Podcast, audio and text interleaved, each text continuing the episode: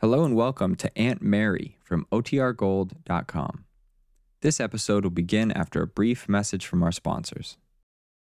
This episode is brought to you by Visit Williamsburg. In Williamsburg, Virginia, there's never too much of a good thing. Whether you're a foodie, a golfer, a history buff, a shopaholic, an outdoor enthusiast, or a thrill seeker, you'll find what you came for here and more. So ask yourself, what is it you want? Discover Williamsburg and plan your trip at visitwilliamsburg.com. When you need mealtime inspiration, it's worth shopping Kroger, where you'll find over 30,000 mouthwatering choices that excite your inner foodie. And no matter what tasty choice you make, you'll enjoy our everyday low prices, plus extra ways to save, like digital coupons worth over $600 each week. You can also save up to $1 off per gallon at the pump with fuel points. More savings and more inspiring flavors make shopping Kroger worth it every time. Kroger, fresh for everyone. Fuel restrictions apply. Now for our story. It was early afternoon. Cutting across the courthouse square on his way to see his attorney, Angus McKillop, Bill Meade had noticed an expensive perambulator which contained a very lovely baby, attended by a neatly dressed, dark-haired young woman. Coming closer, Bill had been certain this was the baby he believed to be his son, in the care of the nurse he understood Ben Calvert had brought from Chicago. He'd stopped and introduced himself.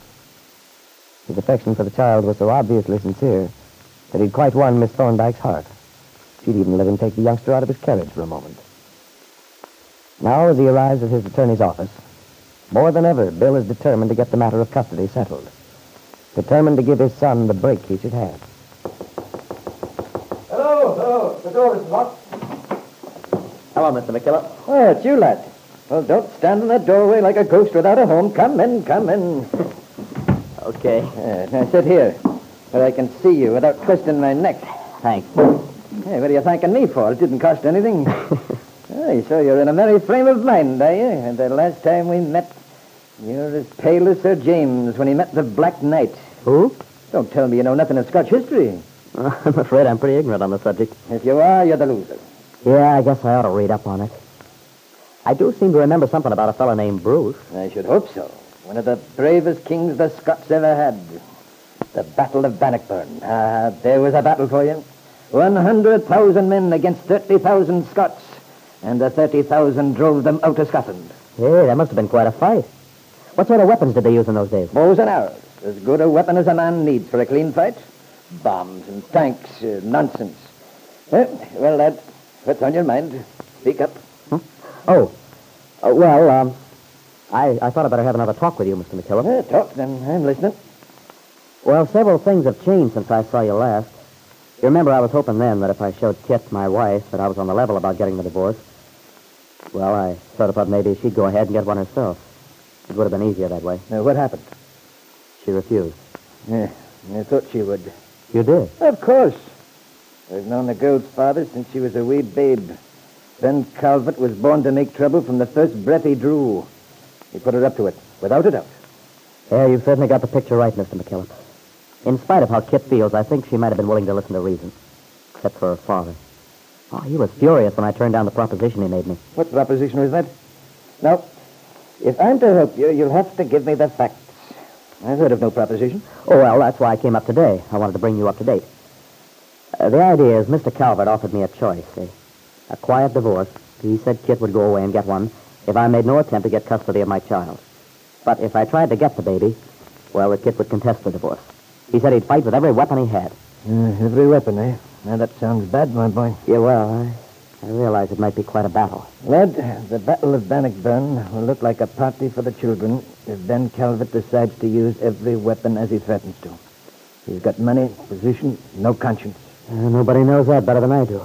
And he'll do what he says if I know him, which I do, worse luck. Yeah, that's what has me worried. Unless the fact that he made that offer means something. Yeah, it's a strange thing, come to think of it. Strange, Mr. McKillop? Yes. An odd business indeed. When Ben Calvert gets to the point of making proposals and suggesting terms. Yeah, that's the way it seemed to me. I couldn't figure out why he did it. Of course, he's bound and determined to keep the baby at any cost, but Uh, that may be.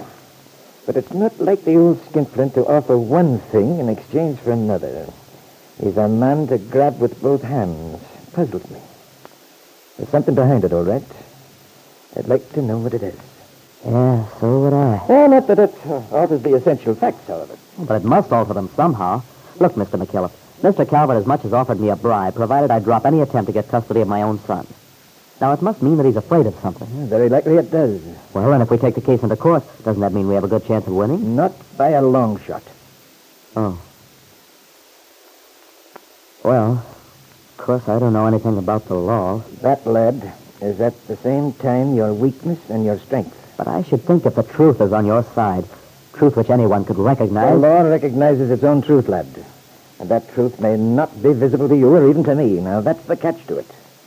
Yeah, but even so, if Mr. Calvert's afraid of something, whatever it is, when we take the case into court, maybe we'll find out what it is.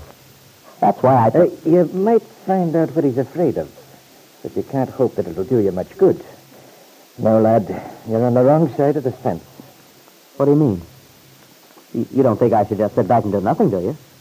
When I saw you before, you said. I've looked into matters more thoroughly since then, and what I found was not very encouraging.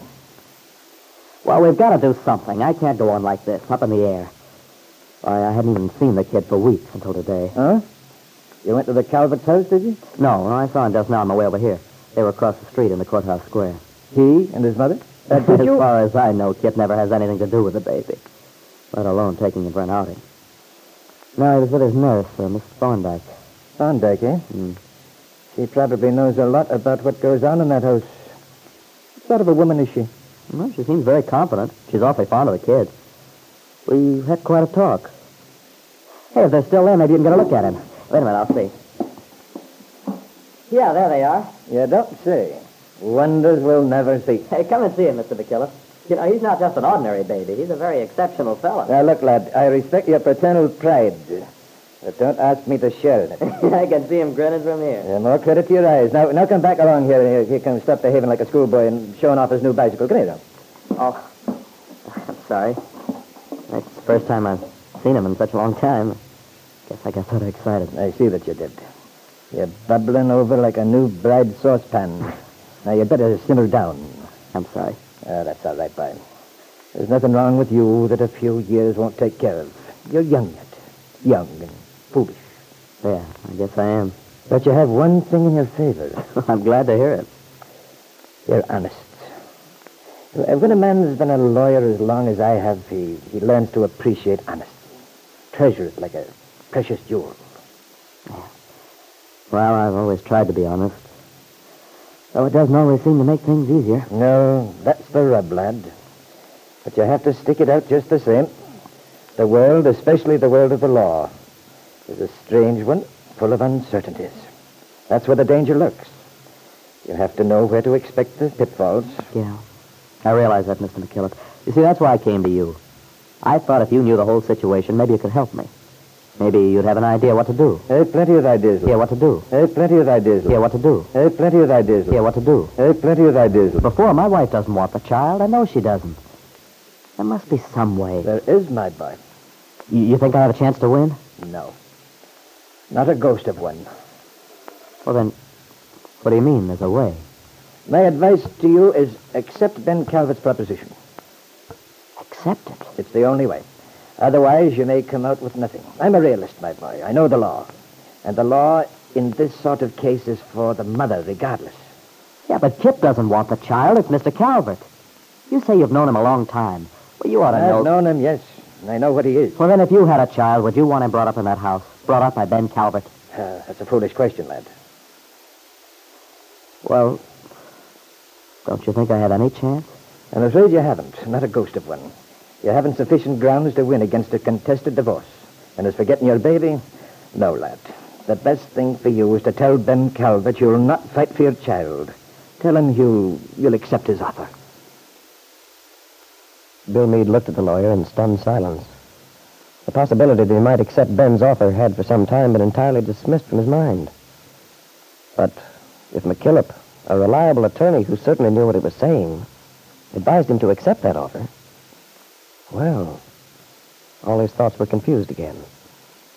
He thought of the nurse's words, her implication that the child's future in the Calvert home would be far from a happy one. Thought of Aunt Mary and David Bowman. Must he give up everything he believed in? In spite of what he knew to be right, did he have no chance of winning custody of his own baby son?